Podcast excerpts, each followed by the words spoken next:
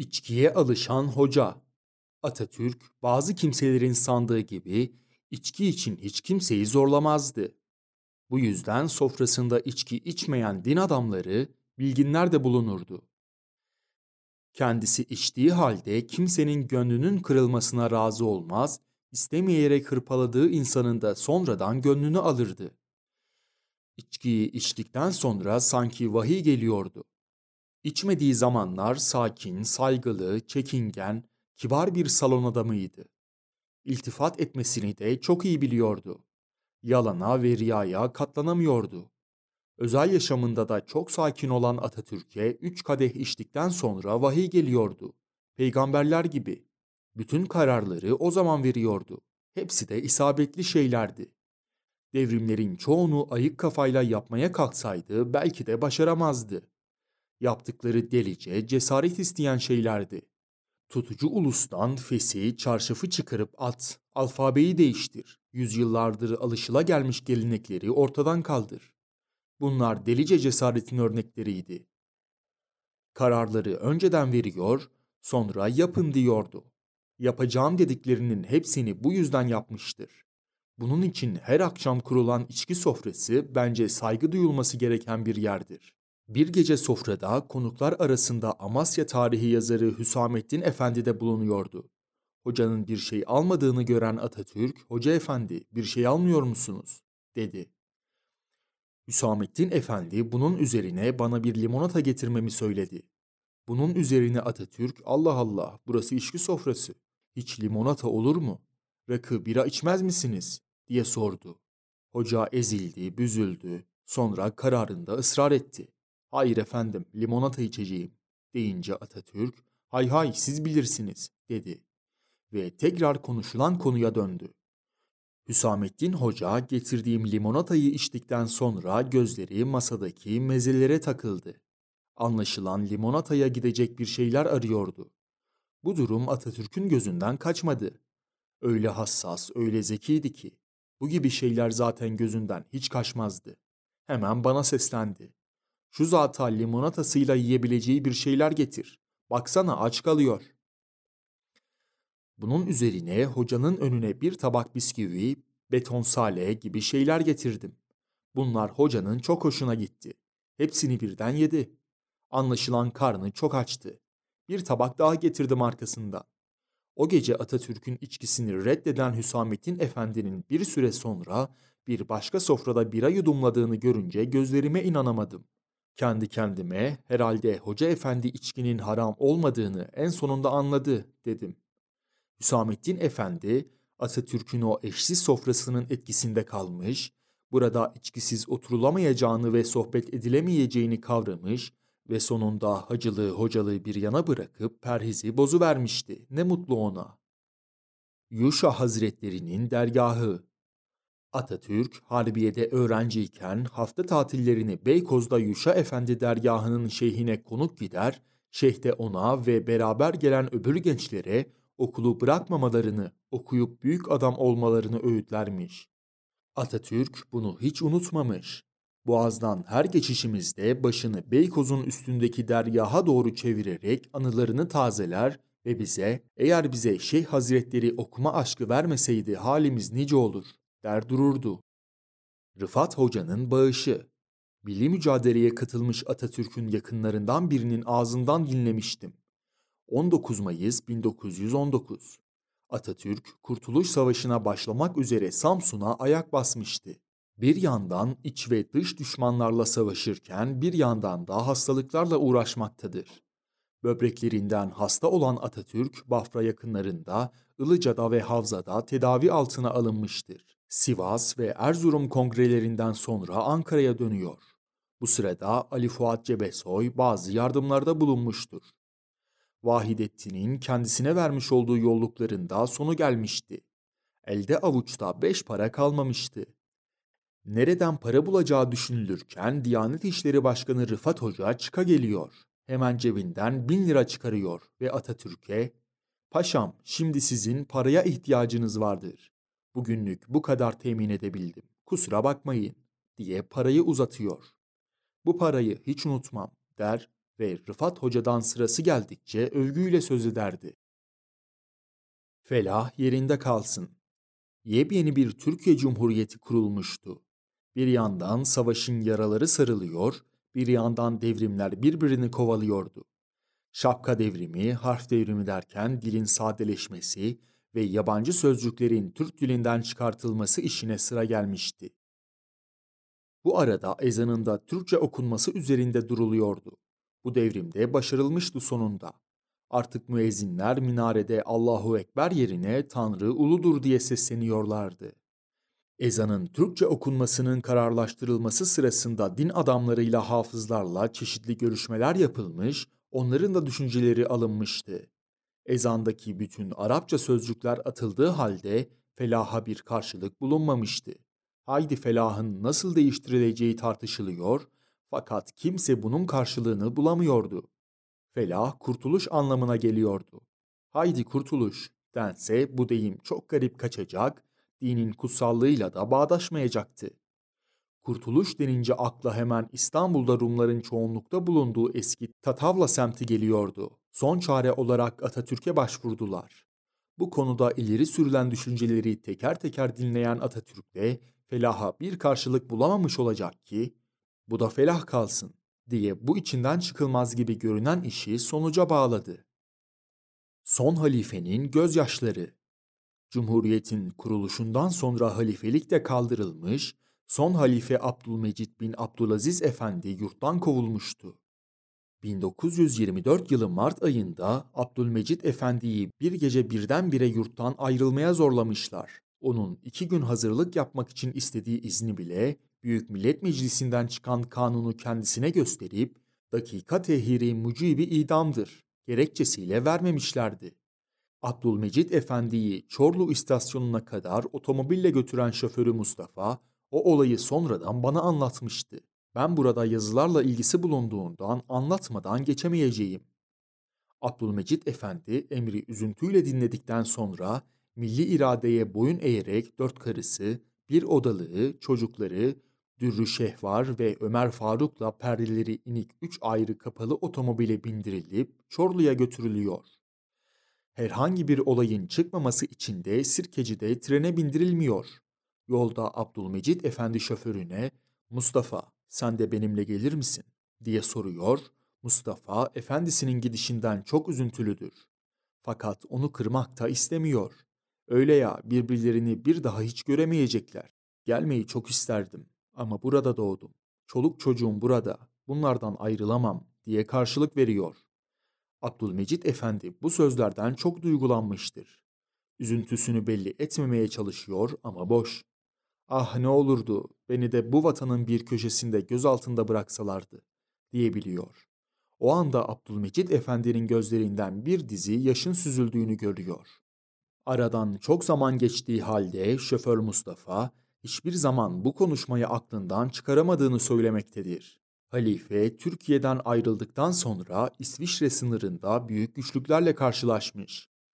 Dört karısı olduğu için oranın kanunlarına göre içeri sokulmak istenmemiş. Ancak devlet başkanının özel izniyle İsviçre'ye girebilmiştir. Atatürk'ün yaverliği Bir gün Atatürk'ün Vahidettin'in yaveri olduğuna ilişkin bir yazı okumuştum.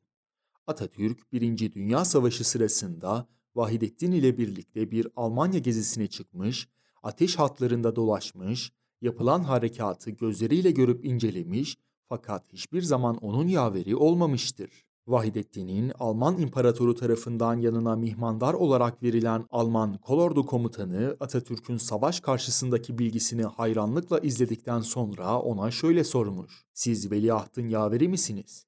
Atatürk şöyle karşılık vermiş.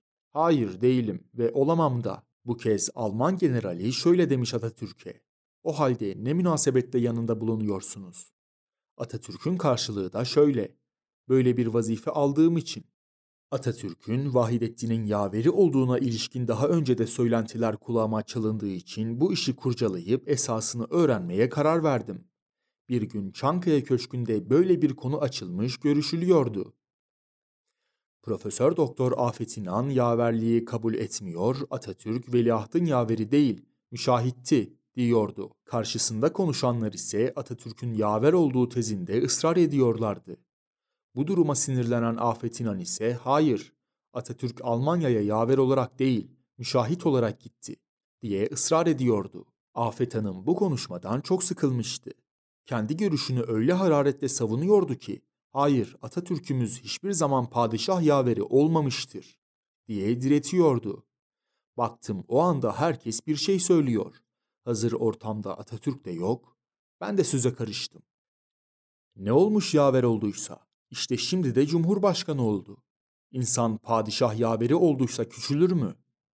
Bu sözlerim Afet Hanım'ı çileden çıkarmaya yetti. Sinirlenip yanımızdan uzaklaştı. Doğrusu ya benden böyle bir şey beklemiyordu. O uzaklaşırken içimden kıs kıs gülüyordum. Samsun'a niçin çıkmış? Profesör Afet Hanım bir gün tarih dersinde bir öğrenciyi derse kaldırıyor. Konu milli mücadele tarihidir ve Atatürk'ün Kurtuluş Hareketi'ne başlamak üzere Samsun'a ayak basışına ilişkin bölümüdür. Çocuğa soruyorlar. Atatürk Samsun'a niçin çıktı? Herkes vatanı kurtarmak, bizi hürriyete kavuşturmak gibi bir şeyler beklerken çocuk ne desin? Menfaat icabı. Eğer Samsun'a çıkmamış olsaydı onu öldüreceklerdi. Afet Hanım'ın tepesinden sanki kaynar su boşalmış. Çocuğu azarlamakla kalmamış bir de sıfır numara vermiş. Fakat çocuk inandığı düşünceden dönecek cinsten değil. Özür bile dilememiş. Afet İnan o kadar sinirlenmiş ki tarif edilemez. Yanakları kızarmış. Hiddetle salonda dolaşır buldum. Biraz sonra Atatürk geldi. Onu bu halde görünce bir olayın geçtiğini anladı ve sordu. Afet İnan da o gün tarih dersinde geçen olayı Atatürk'e anlattı. Anlatırken hırsından tırnaklarını koparıyordu. Atatürk gülümseyerek bütün söylenenleri dinledikten sonra "Haklı çocuk." dedi. "Sen ona sıfır değil, tam numara vermeliydin." Bu da Atatürk'ün tenkitler karşısında ne kadar hoşgörü sahibi olduğunu göstermektedir. Kafanı tarihe yorma. Türk Tarih Kurumu'nun çalışmalarıyla Atatürk yakından ilgileniyor, her fırsatta Türk tarihinin en geniş şekilde yazılması için çevresine uyarıda bulunuyordu. Boş zamanlarında Atatürk'ün elinden tarihle ilgili kitapların düşmediğini hatırlarım. Bir gün yine Atatürk tarihle ilgili kalın bir kitap okuyordu. Öylesine dalmıştı ki çevresini görecek hali yoktu bir sürü yurt sorunu dururken devlet başkanının kendini tarihe vermesi Vasıf Çınar'ın biraz canını sıkmış olacak ki Atatürk'e şöyle dediğini duydum. Paşam tarihle ilgilenip kafanı yorma. 19 Mayıs'ta kitap okuyarak mı Samsun'a çıktın? Atatürk, Vasıf Çınar'ın bu samimi yakınmasına gülümseyerek şöyle karşılık verdi. Ben çocukken fakirdim. İki kuruş elime geçince bunun bir kuruşunu kitaba verirdim. Eğer böyle olmasaydı bu yaptıklarımın hiçbirini yapamazdım. İnsanlar şahtadır. Trakya gezilerinden birinde Atatürk, Kırıklar elindeki bir ilkokula uğramış sınıfları geziyordu. Öğrencilerden birinin önündeki kitapta şaha kalkmış alt resimleri vardı. Atatürk çocuğun önünde durduktan sonra şöyle bir soru sordu. Bunlar nedir? Şaha kalkmış atlardır. Atlar şaha kalkar. Peki güzel. İnsanlarda kalkar mı? Gözü pek bir çocuktu bu. Atatürk'ü şöyle bir süzdü. Sonra hiç ürkmeden şu umulmadık karşılığı verdi. Zaten insanlar şahtadır, kalkmaz. Çocuğun bu zekice cevabı Atatürk'ün çok hoşuna gitmişti. Gülümseyerek aferin dedikten sonra kimin çocuğu olduğunu sordu. Çocuk meyhanecinin deyince Atatürk daha çok keyiflendi. Tevekkeli meyhaneci çocuğu böyle zeki olur, dedi. Ankara Lisesi'nde bir gün Çankaya Köşkü'nden otomobille yola koyulduk. Gideceğimiz yer bilinmiyordu. Çoğunluk öyle olur, yola çıktıktan sonra karar verilirdi. Atatürk şoför Remzi Efendi'ye Ankara Lisesi'ne diye seslendi. Baş üstüne paşam diye karşılık verdi. Ankara Lisesi'ne gittik. Atatürk çeşitli sınıflara girdi, dersleri izledi. Sıralarda öğrencilerle yan yana otururdu. Öğretmenlerin ders anlatışlarını yakından gördü. Kitapları karıştırdı. Tahtaya kaldırılan öğrencilere başladı çeşitli sorular sormaya. Çocukların hepsi heyecan içindeydiler. Bir pot kırmamaya çalışıyorlardı. Öyle ya, iki sınav birden vermek kolay değildi. Atatürk'ün sorularını cevaplandırmakta başlı başına bir sınav gibiydi. Atatürk çocukların kendi çaplarında verdikleri cevaplardan çok memnundu. Tam okuldan çıkacağımız sırada genç bir öğretmen, "Paşam, sizden bir ricam var." diye yaklaştı. Atatürk, "Peki, anlatınız." deyince şunları söyledi. Burada pek çok zengin ve vekil çocukları var. Öğle zamanı bunları hususi otomobilleri gelip alıyor, yemeğe götürüyor. Ya da sefer tasları içinde gayet güzel çeşit çeşit yemekler geliyor. Bu yemekleri öbür çocukların yanında yiyorlar. Oysa öbür çocukların yiyecek ekmekleri bile yok. Bu durumdan biz hocalar pek çok üzülüyoruz. Ama elimizden hiçbir şey gelmiyor. Çok kritik bir konuydu bu. Atatürk'ün yüzü düşünceli bir hal aldı. Ne diyeceğini o da şaşırmıştı. Bir an düşündükten sonra bunlar zamanla düzelir, şimdi memleket fakirdir diye karşılık verdi. Kontesi şaşkına çevirdim. Atatürk doğru söze bayılır, dobra dobra konuşanları severdi. Kibirli değildi, gururluydu. Hizmetkar olmamıza rağmen bizlere neferleriyle arkadaşça konuşur, sorular sorar, şakalaşır, dertlerimizle ayrı ayrı ilgilenir, her fırsatta bize konuşma özgürlüğü tanırdı. Çelebi ne dersin bu işe diye sık sık benim düşüncemi aldığını hatırlarım. Onun bu huyunu bildiğim için sorduğu her şeyi hiç çekinmeden ucu zülfiyare de dokunsa cesaretle karşılık vermeye gayret ederdim. Bunun ödülünü de ölünceye dek hizmetinde kalmak suretiyle gördüm. Atatürk beni her şeyi açıkça konuştuğum, yalancılığa ve dal kavukluğa kaçmadığım için tutmuş olmalı. Bir gün yurdumuza Fransa'dan konuk bir madam geldi. Adını hatırlayamadığım bu madamı kontes diye çağırıyorlardı. Yaşlı, temiz giyimli, asil görünüşlü bir kadındı. Atatürk Dolmabahçe Sarayı'nı madama kendisi gezdiriyordu. Gezintide Fethi Okyar, Kazım Özalp da vardı. Arkalarından üzerimde smokün olduğu halde ben de bir centilmen gibi yürüyordum. Sarayın kabul salonunda Napolyon'un damdönörleri, annesi ve kız kardeşinin adları yazılıydı. Boş zamanlarımda sarayı gezmeye çıkınca her zaman bu masalara bakar, üstündeki yazıları okumaya dalardım. Okuya okuya farkında olmadan ezberlemişim. Oraya gelince fırsatı kaçırmadım, hemen atıldım. Napolyon'un aile kişilerinin adlarını sıralamaya başladım. Kontes şaşırmıştı. Hem Napolyon'un sülalesini bir hizmetkarın ezbere bilmesinden hem de koskoca bir devlet başkanının karşısında hizmetkarının ortaya atılarak serbestçe konuşmasından. Kontes Atatürk'e dönerek sizin için diktatör diyorlar. Oysa bu adamlar sizden hiç çekinmeden, korkmadan konuşabiliyorlar. Atatürk şu karşılığı verdi. Benim için diktatör diyorlar. Evet, ben diktatörüm ama kalpleri kazanarak diktatör oldum. Bunlar benim verdiğim emirleri yaparlar. Benden ne diye korksunlar? Bir toplantıda bir genç yine bir konuya değinerek Atatürk'e buna benzer bir soru sormuş. Paşam sana diktatör diyorlar dedikten sonra şu karşılığı almıştır. Ben diktatör olsaydım sen şimdi bana bu soruyu soramazdın. Bir gün sonra izinli olduğum için o gece sofrada hizmet edememiştim. Atatürk şefimiz İbrahim'e beni sormuş. İzinli olduğumu söylemiş. Bunun üzerine Fethi Okyar'a dönerek Napolyon'un annesini, kız kardeşini ne sen bilirsin ne de ben. Bizim Çelebi zeki çocuktur. Hele bugün çok hoşuma gitti. Türklerin hizmetkarları bile Napolyon'un familyasıyla alakalı. Beni diktatör tanıyan insanlardan bir tanesi bu vaziyeti görmüş oldu. Onun için memnunum, demiş. Ertesi gün bu sözleri İbrahim'in ağzından duyduğum zaman kabıma sığamıyordum. Atatürk'ün diktatör olduğuna dair yabancı yazarlar pek çok şey yazmışlardır. Onunla konuşmak ve röportaj yapmak için birçok ünlü, yabancı yazar ve gazeteci gelmiştir. 1935 yılında gelen Amerika'nın tanınmış gazetecilerinden Glist Baker yaptığı konuşmada Atatürk'ü kıskanan ve dargın olanların yaydığı diktatör sözcüğünü sormuş, o da şu karşılığı vermiştir.